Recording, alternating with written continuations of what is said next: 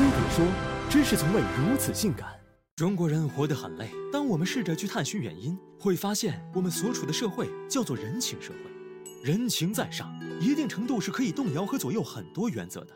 而中国式亲子关系可以说是人情社会的底盘。基于这样的架构，中国式亲子关系往往从一开始就不纯粹，以爱之名夹杂很强的功利性和目的性。与此同时，被刻进中国文化基因的孝元素。又进一步强化了父母的权威，削弱了子女反抗的正当性与合理性。权力与权力的进退间，尽是心酸与无奈。庆幸的是，基于中国式亲子关系的思辨，在过去几年不断升温。这里面有网民讨论和媒体关注的贡献，但更多的是社会进程下的大势所趋。而所有的一切，其实早在1979年便埋下了伏笔。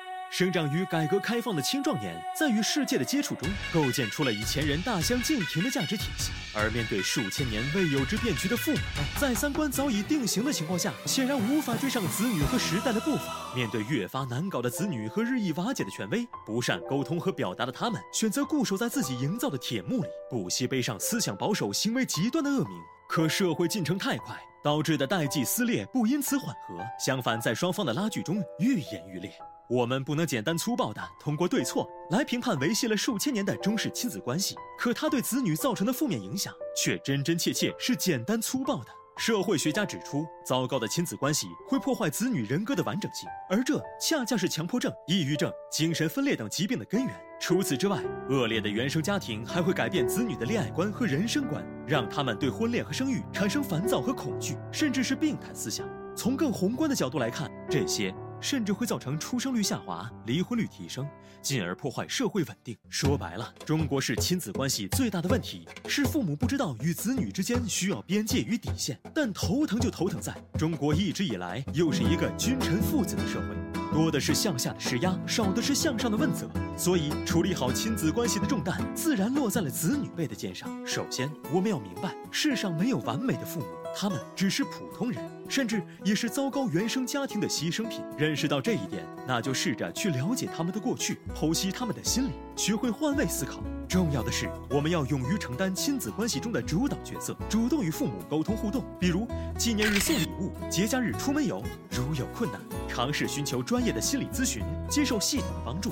要真到了无可挽回的地步，就努力做到经济独立，摆脱原生家庭的束缚。中国的很多问题。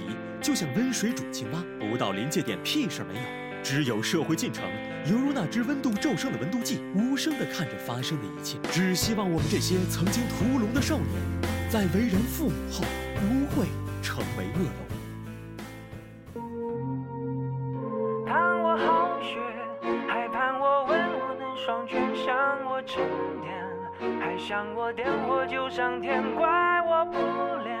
还怪我老大不检点，吃我目不尊长，还吃我满嘴荒唐，夸我梦想，还夸我痴人多虚妄，许我善良，还许我铁石般心肠，叫我真假，还叫我见鬼说鬼话，要我聪明狡诈，还要我装聋作哑，愿我出色，平凡又喜乐，向我高飞。